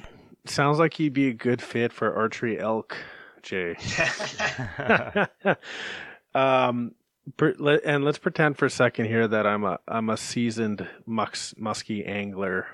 Yep. Um, what's maybe like a, a new bait or maybe a technique that you would maybe slide my way if we're good buddies? We'll pretend or uh, something Oh. something that you'd be looking forward to in this season. I think uh, I think jigging is kind of gaining a little popularity, like big tubes, big soft plastics. Um, it's been more popular in the states for a lot of years, and I think people are starting to do a little more around here. Um, so jigging is something different if you don't want to troll in the fall time. Um, Does that I've been using. Sorry, go ahead. does that let you zero in on them a little harder, or how's that? Yeah, I mean the thing about trolling is you're just you're you're you're trolling so much expansive shoreline and, and whatever you're doing, it's tough to like go back and forth on the sweet spot, right? But if you're jigging, you can be right on the sweet spot if, if the fish are stacked. Not that you're gonna mark a bunch of muskies, but if you're like, this is a really good muskie spot, I know that muskies frequent this point or frequent this pinch point or whatever it might be, then you can really hunker down on the spot and, and just wait it out sort of thing. Trolling, you're just you're hitting so much water, you do run into fish eventually, but you know, you might not. You might only hit the sweet spot once or twice. Jigging, you're on it in his face, and eventually a fish is going to cruise through, or that fish will just get mad enough and eat your bait. So What's the most the most muskie that you've caught on one fishing spot? Like, do you generally nail one, One and then spot. and then switch Uh, switch you know, the other, the other the other day when we uh the day I was talking about where I maybe had 20 follows, we caught uh we caught one, we lost one, and we had probably three other fish follow in the same very close, like very small spot. It was one little one little island, and on the same side of the island. It, yeah, it was more of a reef than anything. But yeah, we we should have caught two and had chances or had very interested follows. There's probably I would say between four and six muskies on that one little spot we were at, which is a lot. But yeah, That's sweet. so So weird. did I hear in that conversation that uh, you were- you were guiding folk? Well, I was uh I was stepping in for a for a guide. So I- okay, okay. So so yeah, we, we I, am can't. I'm, I'm retired. I'm retired. uh, I came out of retirement for uh, for a buddy who is uh, under the weather, so I, I stepped in stepped in for one day, and now I'm now I'm retired again. Uh, that's pretty cool that you still get to go out and do that though. But uh, yeah, I thought maybe some of the some of the listeners might be uh, piping up there and and uh, scratching at the door to hop in a boat with you. We'll see. Maybe maybe maybe uh, down the road I'll I'll come back, but. Uh, No, the, the problem is, is I love making videos more than I love guiding. And uh, as soon as you're making videos, you just you can't you can't give you know your your client the. I remember when I got it at Wollaston and I was messing around with cameras, and I know that my guests weren't fans of it when I was like trying to Yeah. film or wear a camera, like take pictures and stuff. I'm like, yeah, then they're not getting the full attention from you, right? So, yeah, uh, yeah, they're not getting Film- the experience yeah. they want exactly. that they paid for. Exactly. Yeah, totally. I got I got one more muskie related question here. If, Hit me. Did did the Minaki muskie attack shake up Kenora? it was talked about for sure. I mean, the size of the bite marks on her leg. As soon as that happened, I told Sam, I was like, I wish that happened to me because those are some sweet scars. Like, imagine the story. but like, I think it cut her tendons, so like, I hope she's doing okay and everything. But man, what a story! I, I, what I would have if that happened to me. Not that this is proper fish handling, but I probably would have put my middle finger and thumb in his eye sockets and then grabbed him under the gills and lifted him up, and it would have been a viral video. Maybe, maybe put it on TikTok. but uh, that didn't happen to me. So I mean, it said she said she got pulled down by the muskie, which yeah, is just insane. yeah. It was a big fish. I'm sure it was a 50 plus. Like that bite mark looks like it. I don't know 52 incher maybe. Like that's that's a 30 pound maybe 40 pound fish. Like who knows? yeah, I could I could haul you down. That's for sure. Yeah, I don't haul me down. I, I don't exactly swim like Ariel the mermaid, so be pretty easy. Uh, Um, so something cool that you've been working on with uh, and actually launched with one of our, our buddies, uh, Josh McFadden. There is uh, the uh, your new catch and cook coating. This might go Yeah. might go down as the worst segue from muskie fishing and, It's- and So pod. gonna- Fishing to fishing, man. I've never eaten a muskie. I don't plan on it. Um, yeah, Josh, Josh and I have been friends for a couple of years now, and uh, I don't know, always brainstorming. And Josh and I have just always, you know, gotten along well, and, and we're both, I don't know, in the in the creative in the creative world, and I don't even know how it came about, but we were just talking about fish seasoning and and and batters and stuff, and it's like, you know, no offense to any of the batters out there, but it was just like you know what? Maybe there's maybe there's space for one more in the in the in the fish batter world. So Josh and I, uh, I'm not going to take too much uh, too much credit for the recipe. Josh had this uh, this recipe that he had tweaked over the years, and uh, I tasted it and I said that's really good. I love it a lot. Uh, I I cooked lots of short lunches at lodges, so I kind of knew what I liked and what I didn't like, and I was like, this is good. I I could get behind this. So, I mean, I think. Yeah, it was just something we talked about for probably a year, and then we're like, okay, well, let's actually start, you know, putting in some legwork. And we had planned to launch it like last June. We're like, oh yeah, we'll be ready for walleye season 2019. And then it was just one thing after another, one thing after another. You know, getting the food food labels made and getting you know getting lined up with the mill and all this stuff. And all of a sudden it's like, okay, it's you know, uh, what is it now? August August 2020. I guess we ended up launching it, and um, yeah, it's more than a fish batter. It's it's for you know what you guys love, cooking wild game. You can use it for everything, and it's it's so much more than just us, you know, having our stamp of approval on this fish batter, but it's it's creating a brand that we can you know build to what we want and you know incorporate the hunting and fishing side of it and share it with you know share with guys like you, share with people who who love the outdoors. And you know we've already played around with some some game recipes and to do more of that. Uh, it's just it seemed uh, seemed like something that'd be easy to uh, to have a lot of fun with and that's that's kind of the goal is we're just you know two dudes making some videos taking some pictures and cooking some fish so it's so far so good Amazing, man. Um, yeah. So if anybody doesn't want to put it on any sort of meat too, I've seen you guys are also battering up some some French fries, and you could probably do like onion rings or something out of it. And there's lots of lots of stuff you could do with it. Um, it's funny how you talk about just it being a process. I could only imagine there's like so many steps in in uh, in making a food product because we have a hard enough time rolling out a new T-shirt and all deciding on it. well, it's, it's all the little things. It's it's the you know getting the food labels and the barcode and then the graphic design and then you know getting the bags made and and you know coordinating things with the mill. It's all those are all steps. And Josh and I are super excited, and you know we're messaging people and making phone calls and stuff. And then you know sometimes that the process takes a couple weeks depending on what it is. So. Uh, you know, our, our first batch sold out very quickly. Uh, we, we, we didn't know what to expect, and our first batch sold out in about 18 hours. And we're like, okay, this this is good. And uh, but we we have one more batch now, and once that sells out, then it's kind of back to square one because we ran out of bags a lot quicker than we expected. And you know, it's it's it's the next step. It's like, yeah. you know, do do we want to have it in stores eventually, or do we want to keep sending it direct to the consumer. We love sending it direct to the consumer, um, but shipping is very expensive in Canada. Oh people, man, people complain about the shipping costs. It costs us like fifteen dollars to ship one bag in Canada. We lost money on like the first on the first batch shipping in Canada. So it's like I don't I don't I don't think until you've done it, you don't you don't understand everything that's involved. But it's like fifteen bucks to to to ship one little bag with Canada Post, and it's like yeah, that's not. Uh, that that's not how you run a, a business too, right? Because I mean, we want this to be profitable in the end, obviously. It's tough, man, and like even for us to ship a T-shirt is like anything larger than than like uh than like a legal envelope is you're looking at Yeah, like at least bucks. fif- fifteen to twenty dollars for shipping, and like not even far in Manitoba. I think to I shipped something to to Ontario a couple weeks ago it was like nineteen dollars.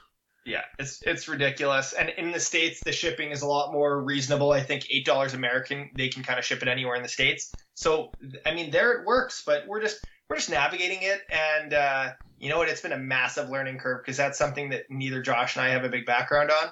But the, the support has just been absolutely tremendous. People like sharing and posting pictures of their their catch and cook bags and, and the fish they're cooking, and they're pumped on it. And it's like, man, this this is so cool. So. Uh, yeah, we'll, we'll see where it goes. Josh and I are super pumped on it, and maybe when we talk in a year, we will have uh, I will have deleted my YouTube channel, and uh, Josh will have deleted his Instagram, and we'll both just be selling fish batter. Thrive visuals. door to door. Yeah, yeah. Um, and you know, fair warning here, Josh, too, or uh, Jay, I should say, is um, uh, one of our buddies that we had on the podcast earlier, uh, Stu Thompson. There, we noticed his. Uh, he was on the Ice podcast that we had, and uh, his boy took a little, like a good shot of that uh, that. catch and cook. Yeah. So you, you, Yeah, Josh sent that to me. That was impressive. He's going to be doing all of our marketing right away. So I'm not. I'm going to be kicked out. yeah, you're gonna be cut out of Thrive pretty soon. Watch out, man. Yeah, exactly. But yeah, and uh, and so there's a there's a bit of a catch and cook shortage in Manitoba at the moment. I I managed to rope Josh into giving me, or I shouldn't say give. I bought two bags off of Josh, but uh, You stole it. yeah, I, I stole. I basically stole them. I felt like I stole them because I was like, I had to direct in. I was like DMing them. I was like, hey man, give me some catch and cook. Uh, what's uh, That's the problem. Is I don't even have any. So, so yeah, it's uh, we're we're trying to figure out all those all those kinks and stuff, but uh, You got the recipe. you- you're okay? we, we got the recipe. That's the important part. And Yeah. I have like a t- I have a Tupperware, I have a small Tupperware left of, of catch and cook, and people. I'm getting the same thing. Text from people. I'm like, No, I'm hoarding this. This is for promotional purposes only. Yeah, you can start selling it out of uh, Ziploc bags out of the back door in Kenora. Yeah, exactly. That'll go over well. You're all catching no cook right now, man. Um, what's what what what do you feel setting like the the product apart maybe from a few of the other products on the market though? I'm just curious. Um, I like the uh, the cornmeal in it. Gives it a nice crunch, and then yeah, it's just it's not overpowering. It's uh, it's got a nice amount of salt. That's something I heard from some other people too. And uh, I mean, you can always add more spices. That's the thing. We we tried to keep it not too overpowering, so you can always add a little extra. But you know, sometimes once you've over seasoned something, you can't you can't take it away. So I think it's just Josh's secret recipe. It's got a good amount of crunch, and then the different way you cook it, you can if you batter it once, it's just you know a nice crispy coating. But my favorite way to do it that Josh taught me very quickly is, I mean, our our catchphrase now is going to be summon the crunch, but it's it's like double dipping it or triple dipping it. So Oh, you, yeah. you batter it once, you s- sprinkle a little water on it, and then you put it back in the batter. And I'm just like, how have I not known this? Because it's the crunchiest fish that I've made, and I did a lot of shore lunches like for a lot of years, and now this is. I, I wish I knew this, you know, ten years ago. But uh, yeah, so I like I like the double dip with the catch and cook, dip it in some water back in the batter, and then it just gets so crunchy. And, and I love crunchy fish. That's that's my favorite. Shore lunch is. I can eat shore lunch every day and, and be and be a very big man. you know what? If I had to guess, Josh was probably cooking shore lunch in the rain, and that's how he figured that out. Yeah, that could be part of it too. the double dipper. Absolutely. Yeah. Little double dip. okay, and then so you can put it on fish, you can put it on fries, you can put it on game, and uh, so your last year you started hunting there, Jay. Uh, started diving into it. Um, are you expanding this year a little, or like what? What's in your sights here for the fall? So yeah, two years ago I shot my first deer, and that was that was like a fully guided situation. Like I climbed into my buddy's blind, and he had he had the he had the spot set up and everything, and I just you know pulled the trigger, and it, it was great. It was it was awesome, and got to fill the freezer, and it was it was a great experience for my first one. But then the next year I was like, okay, you know, I want to do this on my own. So I, I, don't know if we talked about this last time, maybe we did, but I I got permission on a piece of property, and I was able to to harvest the deer last year, and doing it on my own was incredibly fulfilling. I was I, I cleaned cleaned my first deer, gutted it, I, and the thing about hunting is I'm so green that I know that I say things wrong, and I know that I'm like a hardcore hunter would laugh at me, but I love it because I'm just you know I've I have no shame. I, I'm completely green to it. So every time I go hunting is just so new, and I'm like starting to get the buzz on hunting season, which is something that I haven't had. Like every year, it's it's definitely growing. So uh, the goal this year is going to be. I feel like if I say it on this podcast, then I kind of have to like then I'm speaking some some power behind it, and I actually have to do it. But uh, I want to harvest uh, whitetail with my bow, so that means I'm gonna have to start practicing. But uh, yeah, my first archery buck is is the goal for this year. Well done, man. Like, uh, I mean, obviously, keep going at it. It's, it, I mean, for somebody, we'll say later on in their, or to not have like that mentorship growing up into the hunting world, it's it's a tough start sometimes. Obviously, Yeah. you're you're kind of well versed in the outdoor industry, so um, I'm sure you know a few people that uh, would certainly give you a positive word towards it, but. Uh, man, it's it's never an easy endeavor to dive into that stuff and to to hear that that, that you've you've done it and now you have goals to like continue to to expand your horizons and expand your your skill set and uh and just challenge yourself even more in in the in the woods is amazing.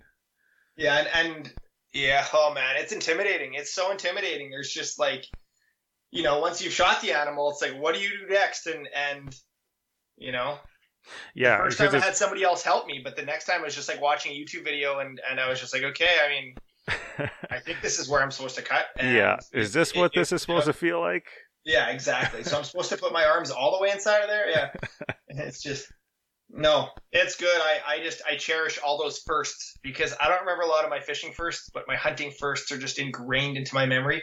And I didn't film my hunts last year. Last year I just kind of enjoyed the whitetail hunts uh, without any filming, which was a nice change. But I think I think this year I'm going to document the process, and uh, yeah, I think it's going to be good. I, I, I'm kind of looking forward to just taking a little step back. I, I don't want to sound like I'm getting out of fishing, but just this fall, take a little step back and, and turn a little more focus into hunting. I'm going to be, yeah, doing a couple hunting vids in Manitoba. I might be tagging along on a moose hunt in uh, Northwest Ontario. So it's going to be a lot of hunting this fall, and I think it'll be just a nice break before ice fishing season starts. So Amazing, man.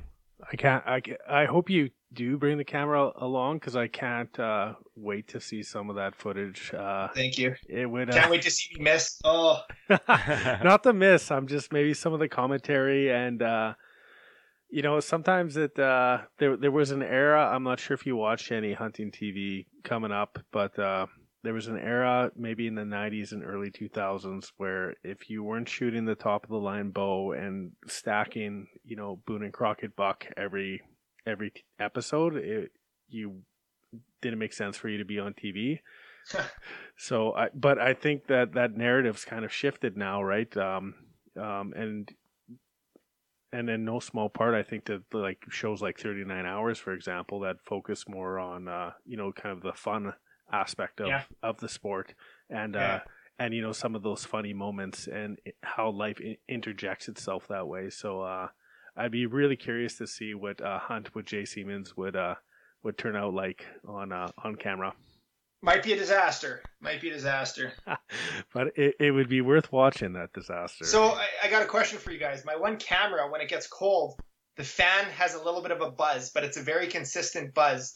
Do you think that's an issue for a deer? Or do you think if it's a consis- consistent noise, that won't be an issue? you you talked about this on the last podcast. I thought you were, Really? I thought you were getting rid of that camera, Jay. I bought another one and it has the same issue. how how loud is it? Because like if there's one thing I I know about deer, yeah, yeah, they don't like they don't mind sounds that they're familiar with, but if it's something that they're not familiar with, that will stick out to them. Pretty, Yeah. pretty like if you play the wind, it might not be an issue. Like if it's a windy day, obviously Yeah. you, you you could be fine, I think. But if uh if you if if it's a quiet day and you can hear the leaves crunch kind of scenario, you might be in trouble. See, it's Yeah. it's it's so deceiving too, and it, it is funny like watching uh hunting shows because often you'll see the guy talking, or you'll see the guy talking to his cameraman or that stuff's all whatever. fake, right? Like- that's what you're gonna say. Like the deer's like ten yards away from him, and he's like, "You got the shot. You got the shot," and all this going through my mind is. Man, I wouldn't even be moving right now, and this Yeah. guy's talking You to know, his you know so many of those hunting shows though, I watched a lot of hunting actually just recently because the, the lodge I was at had Sportsman's Channel, and so much of it I can tell you, guaranteed that what they do is they make sure they get the kill shot, and then everything else is just back filmed. Yeah. it's like okay, we got that. Like, who's gonna have the perfect slow mo shot of the of the of the the cartridge going in or the the, the shell going in? Right? It's just Yeah. like no, that's so fake. You didn't have time to get everything perfect. This is like you got the kill shot and then you back filmed it and, and I mean that's not what I want to do. I'd rather have less cinematic and just have it real. But yeah, it all happens so fast and I'm impressed at the people that pull it off well. Like uh yeah. Yeah, You guys ever you guys ever heard of Jim Shockey?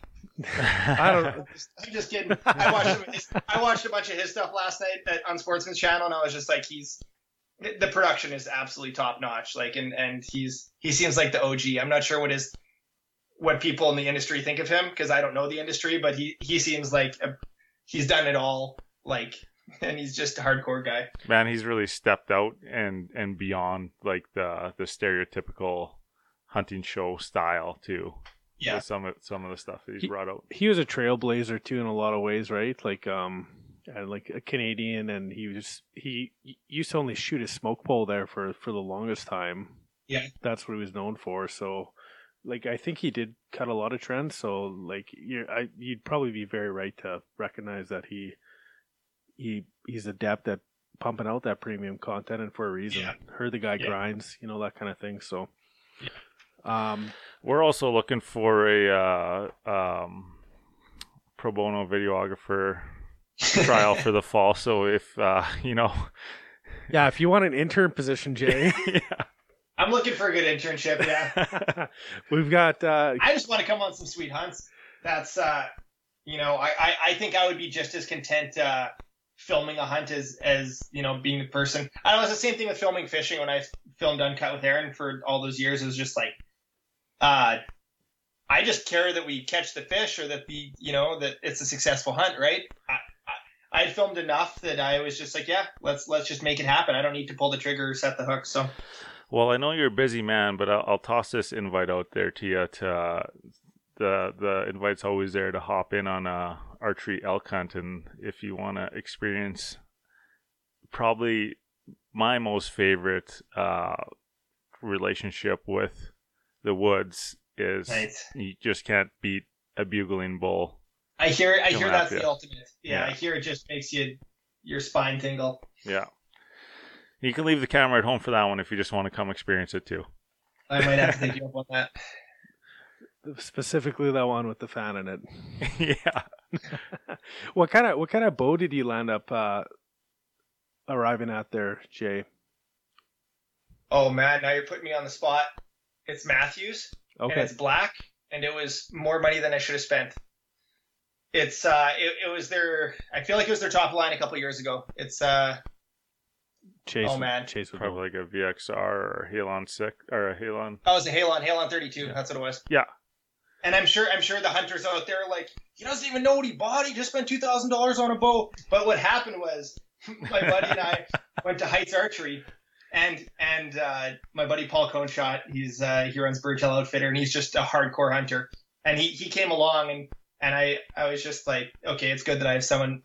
He, he's gonna make sure I don't get taken advantage of, right? Not not that they would take advantage of me. I just don't know the difference between a two hundred dollar bow and a three thousand dollar bow. So we go we go into the basement there to the shooting lanes, and he's like, okay, I got five bows lined up. There's no price tags on them, so don't base this off of price. Shoot all five. Just pick the one that feels right. Don't worry about the price. Of course, I picked the most expensive one out of the five, and it's the Halon 32. And then it's like, oh, well, you need some, you need some archery camo, you need some quiet camo. Yeah, you should get a hard case anyways. And I, I don't, yeah, I just spent way too much money. I mean, that bow's gonna last me forever, but oh my goodness, That's how they got me, man. Really? yeah, yeah. I went thing. down there. The last fall, my my blow, my bow exploded on me, Oh. and uh, I finally, uh, I was kind of trying to find parts for it, but I, I I stepped into Heights there, and I said, "Listen, guys, I need a bow," and it was already like halfway through the archery season, so I'd Yeah. been They saw chomping at the bit. dollar signs, maybe. And uh, yeah, so they're like, "Oh yeah, come on over here. We'll set up the bows for you."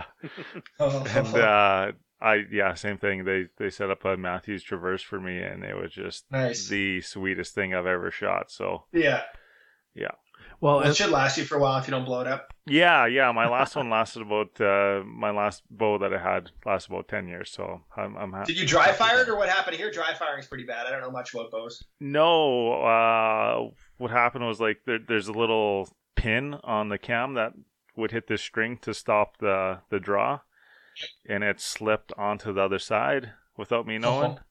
and I released it, and it, uh, yeah, it's the the cam like broke and the arrow snapped and and uh, the string hit Was it on a hunt? No, no, I was I was That would, just can target you imagine home. if that happened when you're full drawn and out? elk? I I would, I, I'd- weep oh, for a I'd, long time. I'd be crying for sure. Yeah. Yeah.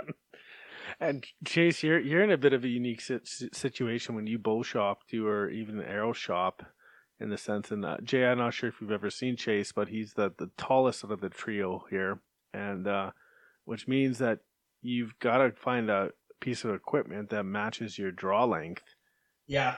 and that's not hard for like how long's your draw length, Chase? Uh, I'm shooting 32, pulling 32 right now. Yeah, so that's a pretty far pull, eh? Yeah, And so there's like a select few bows that allow allow me to do that. limits the range of likely into those more expensive, Yeah, very high tech yeah, bows. But yeah, it's yeah. definitely a selling Hmm. feature. so Jay, how comfortable are you feeling in your your approach here to whitetail archery? Are you are you pretty confident? You got a plan? Do you Uh, no, no plan at all, really. I mean, season opens September 1st, and I still got a little too much on the docket. The, the, the problem is, is I just always am like thinking three projects ahead. So when I go sit in the blind, it's never, it's never like oh, I need to get a big buck. It's just like the first thing that walks out, I'm I'm gonna probably shoot. And I mean, I know that some people roasted me for shooting my first deer because it was a little spiker. And I mean, everyone has an opinion with hunting, and I, I you just you can't win. And I, I'm realizing that more and more when when I'm you know posting stuff on YouTube. It's like people are gonna always find stuff to pick apart. So, I mean, I'm I'm sure there is you know science behind the decisions, but for me, I I shot a spiker the first year and it was fantastic, and uh, I would probably shoot a spiker again. Um, if a big buck if a big buck walked out, I mean, amazing.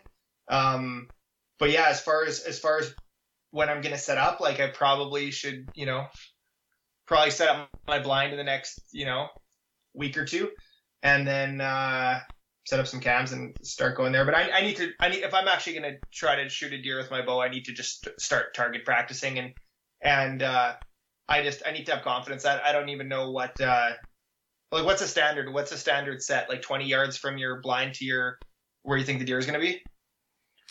You can you can really yeah you just adjust it to whatever you're comfortable with. You're comfortable with right. Like lots of guys with traditional bows um, shoot 20 yards and less, but uh, the compounds obviously can reach out farther. So whatever you're comfortable with. I'm I'm a big uh, like um,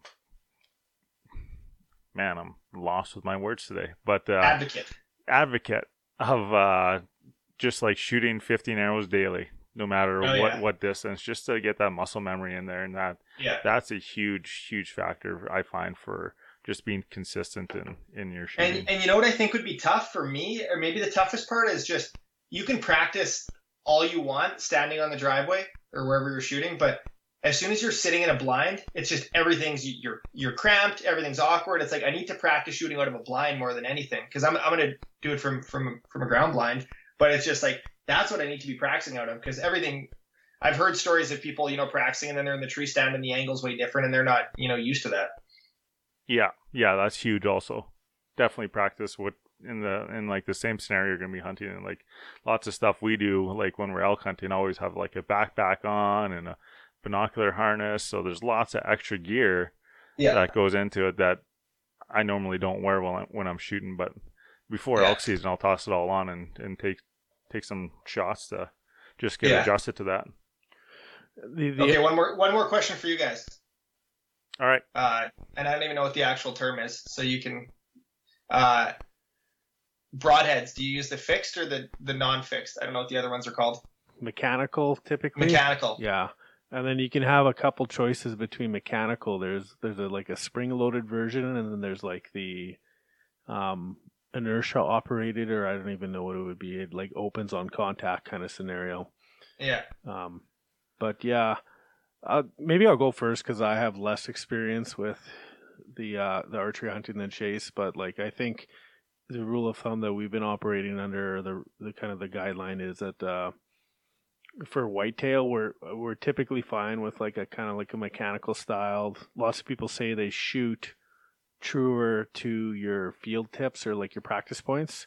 Yeah. Um, with whitetail, you're typically not busting through a lot of animal, but like when we're elk hunting, we pretty much stuck to like the fixed broadhead, either like yeah. a cut on contact or like a I forget what the other kind of style is there, Chase. Like the uh, like uh trocar tip or like a chisel yeah. tip kind of thing. Something that's made to mm. like punch through a little bit more animal. Yeah. And even myself, I I got an older bow with a bit of a shorter draw length and shooting smaller arrows, so I got a little nervous and went to almost like a, a two blade style with little bleeders on it, so it's really thin. And just because I was nervous about not getting enough penetration on that elk. Yeah.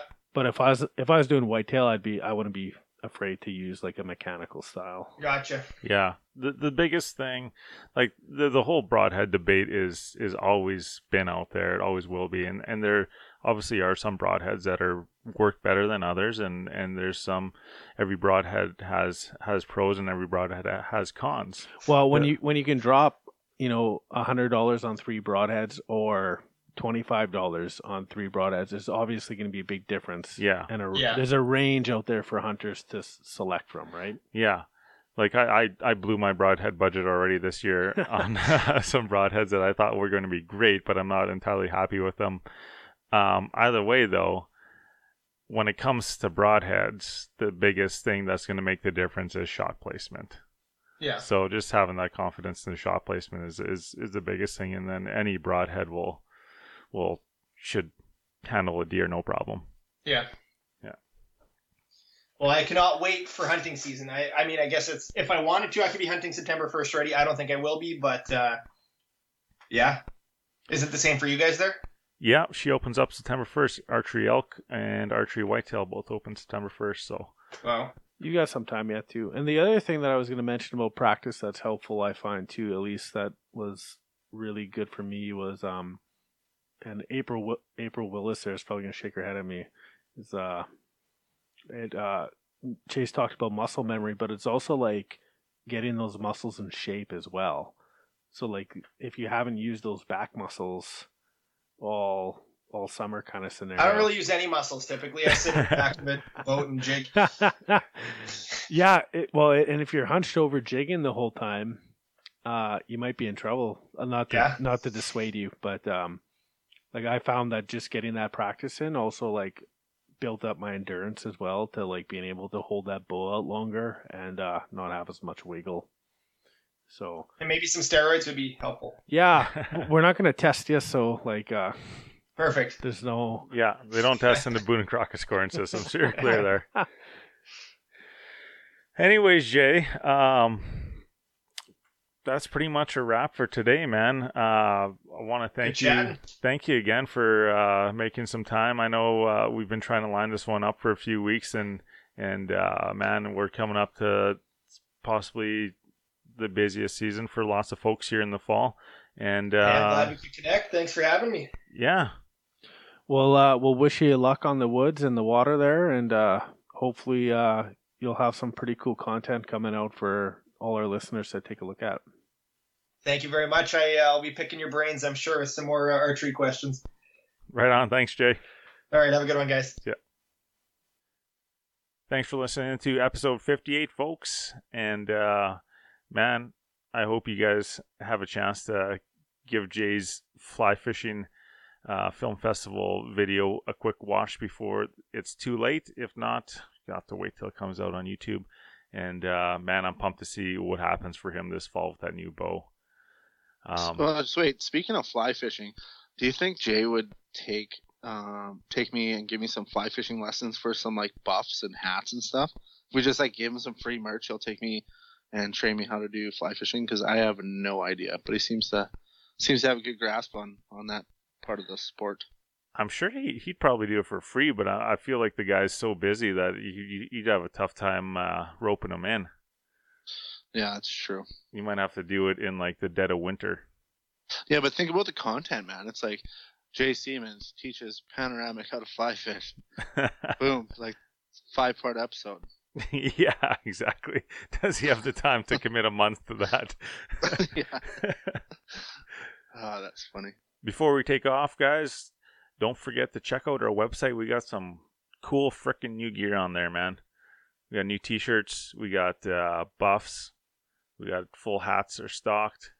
If you're looking for some blaze orange for rifle season, some camel hats for your archery season, or if you want to hit the streets in style, we got you covered there too.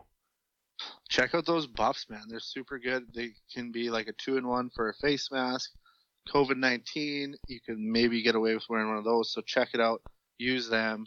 Check out our website. Check out our social media Instagram and Facebook. And then, yeah, give us a like, share, let your buddies know.